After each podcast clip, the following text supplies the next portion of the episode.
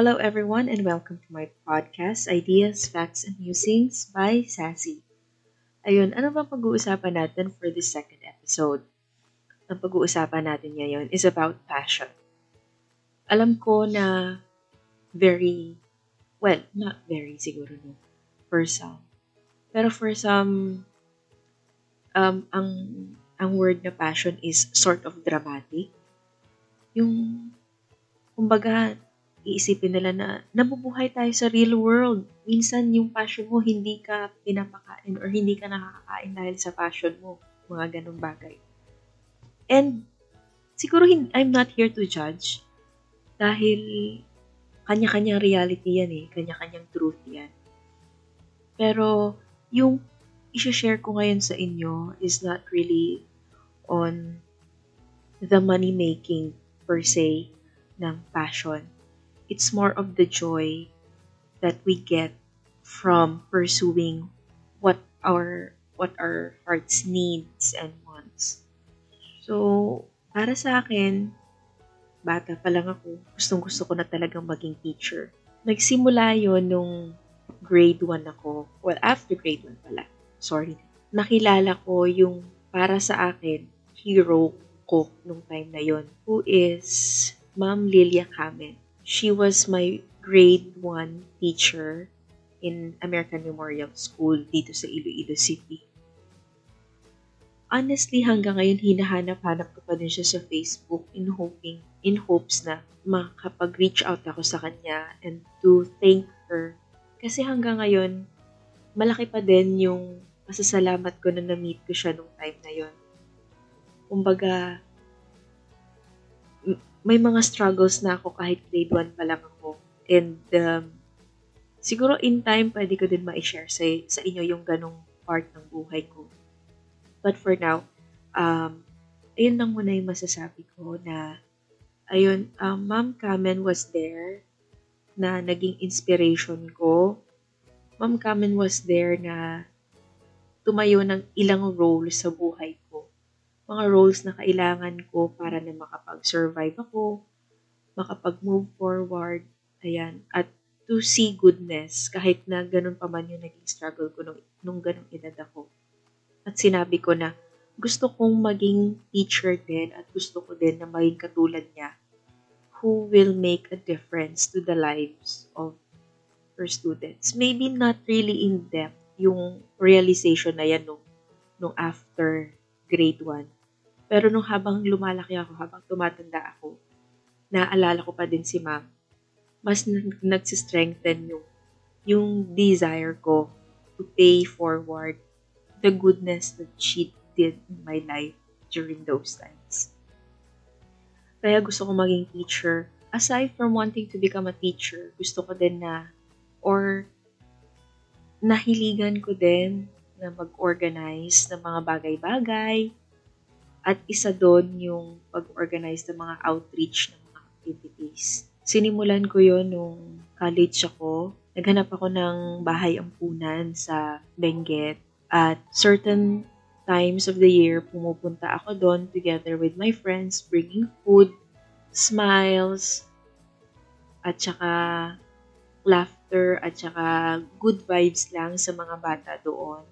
And sometimes, when I feel lonely, pumupunta talaga ako dun sa may bahay ampunan na yon. Wala lang, magbabanding lang ako sa mga bata. Gusto ko lang silang alagaan. Kasi parang nung time na yon I feel for them. And even until now, yun, gustong gusto kong gumagawa ng mga ganong bagay. Medyo ano lang, medyo nakakalungkot lang sa side ko nung mga nakaraan na mga times nung naging mother na ako. Kasi I am blessed to have known some friends na very active talaga sa kanilang mga outreach activities. Yung um, every time na may mga sakuna, ayan, nagme-message sila, nagpo-post na sila to bring this and that. Or pag Christmas, ganyan, pupunta sila sa mga ganitong lugar. And I'm really happy for them. Kasi ang dami nilang napapasayang mga bata. And very nostalgic yung yung ganong feeling kapag nakikita ko silang gumagawa ng mga ganong good deeds. Kaya lang, medyo wala ako sa, well, well, paano ba sasabihin to? Um, nasa point ako ng buhay ko na may kailangan na akong i-prioritize at nahahamper ako na pumunta sa mga lugar, kung ganit gawin yung ganitong bagay, ganyan. Kasi nga dahil sa cert, sa dahil sa primary role ko ngayon. Well, yung mga friends ko na yun, mga mothers din yun ha. Pero very active sila and they are really good. Ang dami nilang mga projects, dami nilang mga outreach activities. Nakakabilib talaga sila. At unwavering yon Ever since that I've known them and even until now, kahit pandemic, active na active sila sa pamimigay ng mga goodies sa mga taong nangangailangan. And sana mabigyan pa din sila ng patuloy na good health at good life kasi maganda yung na-share nila sa ibang tao. And I hope na one day maka-join din ako sa kanila. Ayun, aside from teaching, doing community work and outreach activities, naalala ko kasi nung high school ako, hate test ko na subject. Well, hindi naman siguro napaka-extreme naman yung hate test. Pero yung pinakaayaw ko na science, siguro, yun na lang. Hindi naman hate test subject. Pinakaayaw ko lang na science is bio yung parang pag nagsa-start na yung klase, hindi ako nag hindi ako mm, hindi ako yung tipong umaalis ng kla, ng ano ng school, di kaya nagbubulakbol na ganyan, nakikibarkada. Hindi, andyan lang ako sa labas ng classroom. Tapos tinatawag ako ng teacher ko, sabi niya, pasok ka na. Kasi magsimula yung lesson natin. Sinasabi ko sa kanya, sige lang ma, mag-lesson ka lang dyan. Kasi wala naman ako maintindihan. I think that happened once once ata or twice at hindi ko yun makalimutan. Hindi ko lang alam sa mga classmates ko. Pero syempre, experience ko yun kaya mas distinct yung memory na yun sa akin. Ang bio din ata yung pinaka-lowest ko na grade nung high school. Nung second grading. At hindi naman ako nalungkot. Natuwa ako. Natuwa ako kasi sabi ko, oo, nagkaroon ako ng ganitong grade. Hindi naman na hindi ako pumasa. Pumasa ako. Mababa lang siya. Ayun. Nung college, di ba nga sabi ko gusto kong maging teacher. Nag, kumuha ko ng entrance exam sa West Visayas State University. Nakapasa din ako, pwede akong kumuha ng, ng SPED. So, ang pinagpipilian ko na lang nung time na yon is SPED sa West, o di kaya packaging engineering sa CPU. Yun lang yung gusto kong kunin ng mga courses that time. However, yun din yung time na in-demand yung nursing. And, well, pangit man itong pakinggan, but I was forced to take up nursing. Tapos, aside from that, parang, parang pinilit din ako na hindi mag-aral dito sa hometown ko, dito sa Iloilo. Binigyan lang ako ng two choices. Either mag-aral ako sa Manila or mag-aral ako sa Baguio. Tapos sabi ko, doon na lang ako sa Baguio kasi malamig. Tapos, kasi feel na feel ko yung movie dati nun ni Jericho Rosales at saka ni Christine Hermosa, yung ngayong nandito ka. Which was um, record, uh, which was taken in Baguio City. Feel na feel ko yung movie na yun. Kaya, sabi ko, sige, doon ako para pag nagala ako sa mga streets ng Baguio, sa Session Road, ganyan, naalala ko naman si Rocky, yung mga ganon. E di, kumuha na ako ng nursing. Three years siya. I mean, associate in health science. Ano? Um, two years pala, associate in health science education. Parang pre-nursing siya nung time na yon. Pero bumabalik pa din kasi ako sa gusto kong magturo. Alam mo yung, dun pa din, dun pa din, parang hindi ako makapag-focus sa mga lessons ko kasi gusto ko talagang magturo. So after after I got my associate in health science education, nag-shift na ako sa BS Biology. And bakit BS Biology naman? I-hate test ko nga yun nung high school, di ba? Ang dami namang mga courses dyan na ano, o kaya sana nag-education ako if gusto ko talaga magturo. Kaya lang, syempre, time conscious din ako. Sabi ko, pag mag, pagkuha ako ng education course, masyado ako madedelay. Baka abutin ako ng ilang years or maa-add ng one year pa. Sabi ko, parang, parang hindi ko ata kakayanin yon sabi ko. So, naghanap ako ng mga courses na yung mga major ko sa nursing, hindi naman lahat, pero most sa mga major ko sa nursing makikarry over. At the same time, may education na subject. or may education na units. Ayun, nakita ko yung BS Biology. May six units na education subjects. Kaya ayun, sabi ko, sige, sige na nga, itry ko to. Tapos, well, it lasted for three years kasi nga yung mga majority ng mga subjects ko na na major sa nursing ay na-carry over naman sa bio. Hindi lahat, pero most of them. At saka may mga minor din na parang pwede na din na ma, ma i-apply, parang ganun. Yung mga ibang subjects naman, nagdagdag na lang ako ng units. Yun, so, syempre tuwang-tuwa ako. But the struggle was real kasi nga, naku, hirap na hirap nga ako sa bio. Wala, wala talaga akong kaano-ano doon.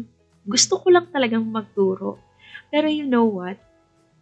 Isa sa mga una kong subjects nung pagsalang ko ng first summer ko, kasi nag-enroll ako ng summer eh, na, I mean, ang first semester ko sa BS Bio is summer. Nung nag-enroll ako, isa sa mga subjects ko is biotechnology. Naku, wala akong ka-idea sa biotech. Basta alam ko lang yung, yung meaning ng bio, alam ko din yung meaning ng technology, pero yung biotech, naku, wala akong ka-idea sa mga ganyan-ganyang bagay. Sa papasok lang ako. Thankfully pala, yung mga, may mga galing din na nursing ako ng mga batchmates din. So, parang kami yung naging buddy-buddy, tatlo kami. Tapos, syempre, bilib na bilib ako sa, sa kanila actually. Kasi, ang tatalino nila. Ayun. So, pumasok na yung teacher na napag-alaman ko, or, by the way, hindi pala, mali, mali, mali, wait lang. Sa, na, na naririnig-rinig ko, pinag-uusapan ng mga classmates na yung teacher namin, si Ma'am Oda, eh, may mga students na takot daw sa kanya. Hindi ko alam, hindi ko pa naman siya na-meet eh. So, parang, wala lang, edi, gusto kong, parang naintriga ako, ba't takot na takot sila? Kasi mahirap daw. Ayun, nung pumasok si ma'am, napakaamo ng muka, napaka, napaka-positive ng aura, ganyan. Tapos natataka ako, bakit kaya, bakit kaya ganun yung naririnig ko? Eh, parang okay naman tong teacher na to. Sabi kong ganyan. Tapos nag-start na siyang mag-explain. Ayun, alam yung feeling na parang, ha, konting, konting time lang yung inupo ko sa classroom, ang dami kong natutunan. Tapos pag nag, alam mo yung sabi ko, ah, I want more of this. Sabi ko ganon. Pero yun lang, pag nagko-quiz kami, challenging yung ibibigay niya na quiz, yung papapaisip ka talaga. Kaya, doon ko naintindihan kung bakit parang natatakot yung mga ibang students na maging teacher siya. Kasi, kasi mapapaisip ka talaga. Yung hindi, hindi pong kukuha ka lang ng quiz exam, wala lang, chami-chami, ganyan. Hindi eh. Ano siya? Uh, kahit na nag-review ka pa, o hindi ka nag-aaral na ginagamit mo talaga yung yung most ng capacity ng utak mo na mag-analyze, wala.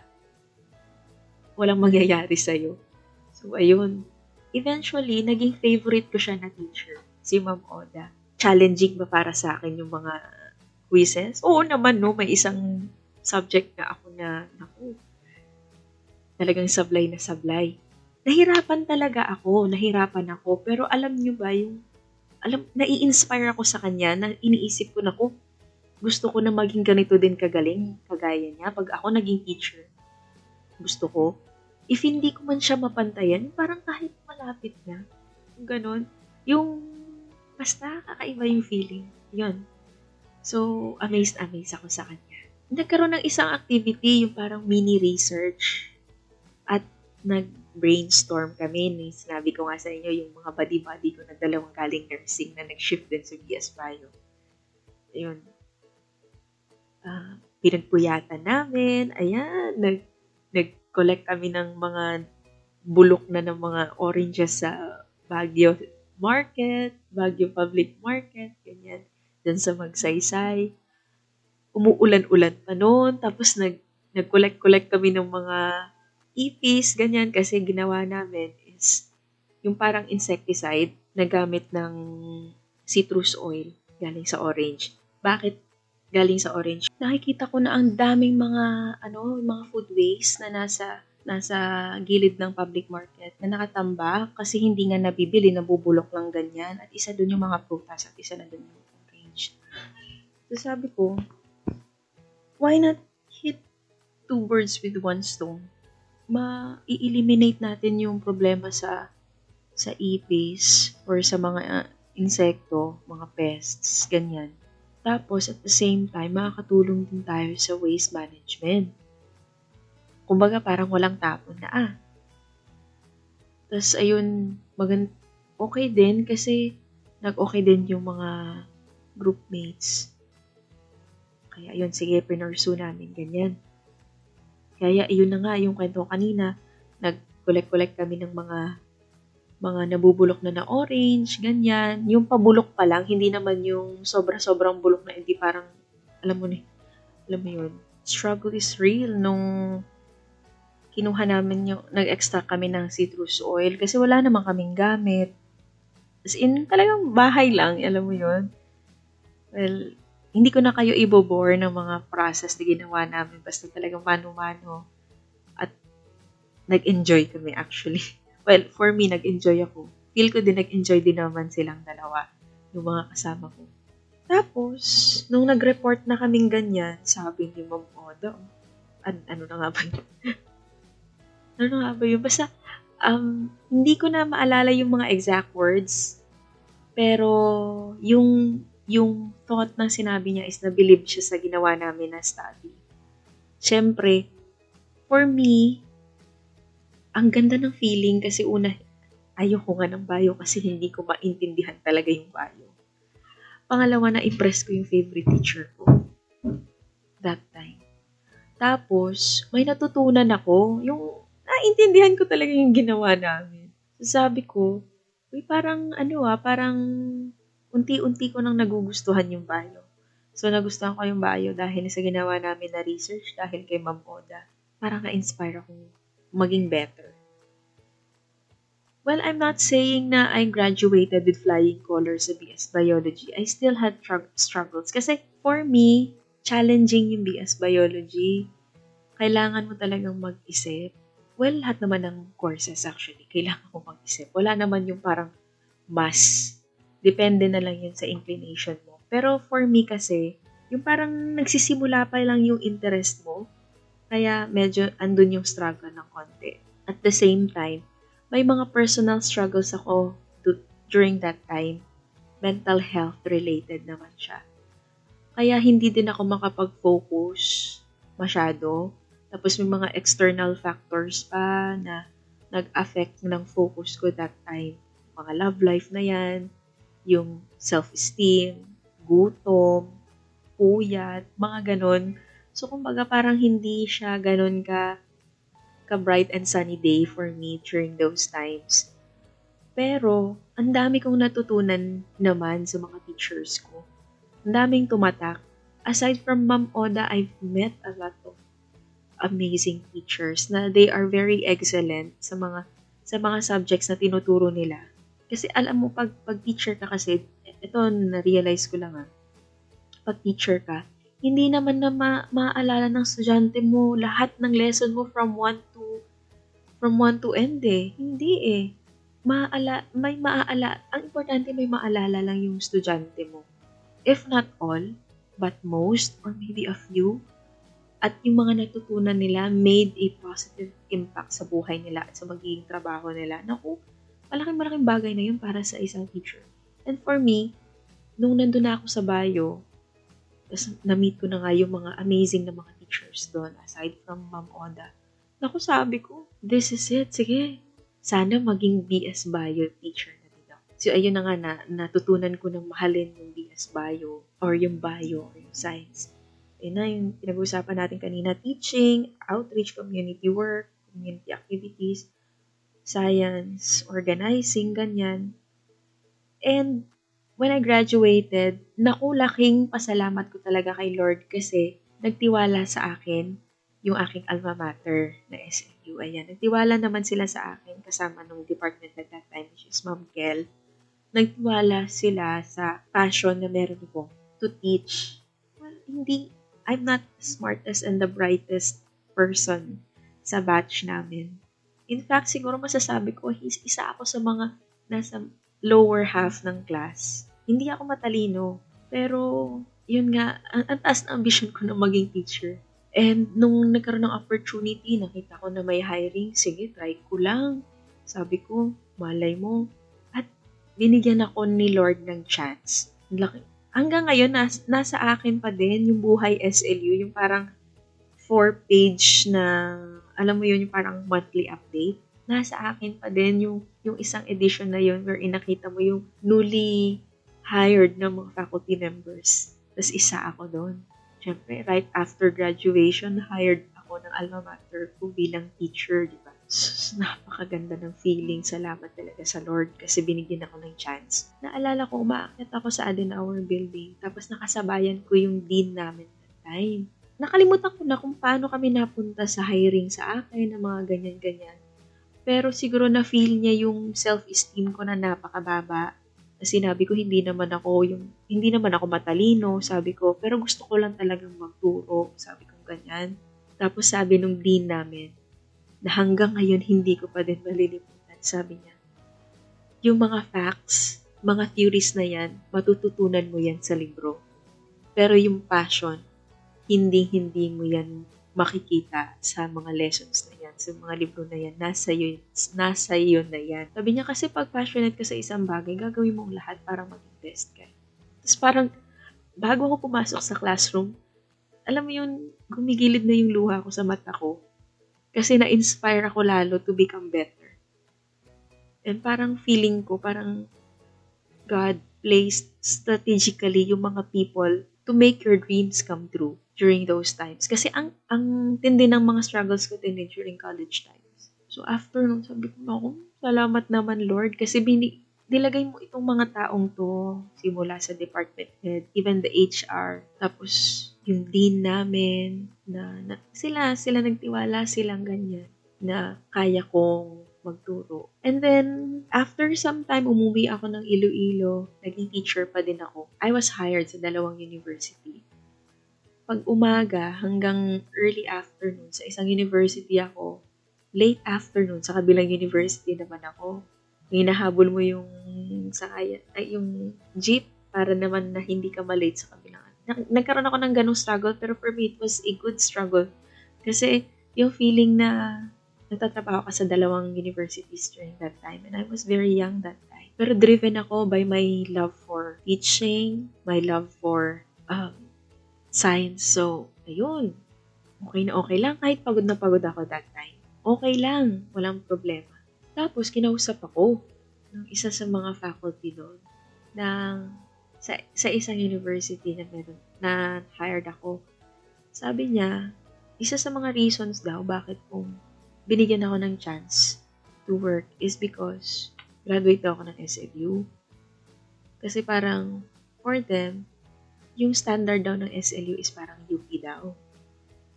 Tapos, ayun, tapos nagturo din ako doon. Parang, naku, for, for me naman, hindi ko naisip ever yon sa buong buhay ko. And even until now. Pero, ganun pala yung effect or impact ng alma mater at yung first na pinagtrabahuhan ko sa magiging future na ng mga endeavors ko. Ayun nga yung sinabi ko kanina sa inyo God place people strategically sa buhay mo to make your dreams come true. So, umuwi ako ng Iloilo, nagtrabaho ko sa West Visayas University at saka sa Central Philippine University. Yun yung dalawang universities na malapit na malapit sa puso ko. Kasi nga, sa West ko sana gustong mag-college. Tapos sa CTU, doon ako nag-high school. Kaya, ayun, another, ano na naman, yung parang mapapaiyak ka naman kung gaano kagaling ni Lord na, ano mo yun, yung parang He provides. Hindi ko naman hiningi, pero binigay niya and it made me feel good. Yung, alam mo yun, yung alam na ni Lord kung ano yung magpapasaya sa'yo kahit hindi mo pa naiisip ever. Just ang ganda. Now, I became a mother after several years. And gusto ko na tumutok sa mga anak ko. Well, bata pa ako, sinabi ko talaga na aside from yung mga teaching ngayon, no, sabi ko na if I became a mom, gusto ko maging full-time ako na mother. Kasi hindi ko na-experience yon Sabi ko, gusto ko ma-break na yung ganong feeling sa life ko. Gusto ko ako na lang yung makakapag-feel nun. Ayoko nang ma-feel yun ng future ko na magiging anak. Kaya pag ako naging nanay, gusto ko magiging hands-on ako. Full-time ako na nanay. And I did. At saka, well, being a mother is not a bad process. Especially for, for a full-time mother. Well, I am not undermining yung mga struggles ng mga working mothers. For me nga, parang mas grabe pa yung struggle ng mga working moms kasi pag, ano, pag uh, nasa, nasa labas sila ng bahay, alam mo yung worry nila na wala yung, na wala sila sa piling ng mga anak nila. Wala namang nanay na normal na gugustuhin na malayo sa anak nila eh, di ba? So, ayun. Napapa, isip na lang ako kung ako nahihirapan ako being a full-time mother, how much more na lang sa mga working moms na pag nasa work, edi kayod-kayod ganyan, pag uwi ng bahay, magiging hands-on na naman sa mga anak. Iba-iba yung struggles ng full-time mothers at saka ng mga working moms. And no one is better than than the other. Pero choice ko na maging full-time mother kasi gusto ko maging hands-on talaga 24-7. And because of that, na-meet ko itong si baby wearing at saka si breastfeeding. Lalong-lalo na talaga yung baby wearing. And ang ganda lang kasi itong sa baby wearing na to, na ipag-compile-compile ko yung mga iba-ibang passion ko. Kaya naman, uh, yung love ko for baby wearing, simula 2016 hanggang ngayon, ang taas pa din ng fire ko. Kahit na hindi na ako nag-baby wear ng mga anak ko ng most of the time, lalo na yung bunso. Naku, siguro mga once a month na lang. Minsan nga, hindi pa nga sa isang buwan. Ginagamit ko na lang yung mga baby carriers for demos at saka minsan pag namimiss ko yung mga cuddles na yan, hinihiram ko yung mga babies ng kapitbahay para na mabigyan. na ipagsama-sama nung advocacy na yon yung baby wearing advocacy. Paano? Teaching. Um, isa akong baby wearing consultant. So, ginagawa ko, pumupunta ako sa mga lugar-lugar, magtuturo kung paano gamitin ng safe, yung kanilang mga baby carriers, ganyan, na bearing in mind the anatomy and physiology of the baby and the mother or, or the baby wearer. So, doon na papasok yung science. Habang tumuturo, uh, habang nagtuturo ako, ayun na yung teaching na part. Tapos, andun din yung organizing kasi nga, mahilig na ako na mag-plan out ng mga online events. So, recently, meron tayong Asian Baby Wearing Virtual Meet, mga ganon. Tapos, yung outreach in a sense na most of my work are being done for free. Yung parang, like, pre-pandemic, ala, ang dami-dami kong dala ng mga, ano, ng mga maleta ng baby, na maleta na punong-puno ng baby carriers from different brands na pinadala lang po sa atin na para maitry ng mga nanay, ng mga tatay. Nagkakandak ako ng mga sling meats, ganyan, sa coffee shop. Kung sino lang interested na pumunta, minsan wala pang pupunta. Honestly, andyan ako sa coffee shop, dalawa, tatlong oras, tapos nakabuyang-yang yung mga baby carriers. Antay lang ako ng antay, baka may dumating, ganyan. Minsan wala okay lang, sabi ko, malay mo next month, meron naman ulit. Kasi nga, fueled yung spirit ko dahil ginagawa ko yun. Well, honestly, with baby wearing, hindi income generating yung ginagawa. First of all, kasi hindi naman ganun na madaming mga tao na will pay you for on how to use the baby carrier safely. Honestly, ha, dito sa Philippines, No, hindi hindi pa nakita yung value ng isang baby wearing consultant. I'm okay with that. In time siguro, pag madami na yung mga baby wearing consultants dito sa Philippines, nakita na yung importance nun, maybe we will be we will get paid. Pero sa ngayon, hindi siya income generating honestly. Tapos, yung mga talks na yan, most of the talks are being done for free. And okay lang. For me, the knowledge should be out there para mas mag-increase yung awareness. Well, it does not bring food to the table. It does not pay my bills right now. But I'm really hoping that one day it will.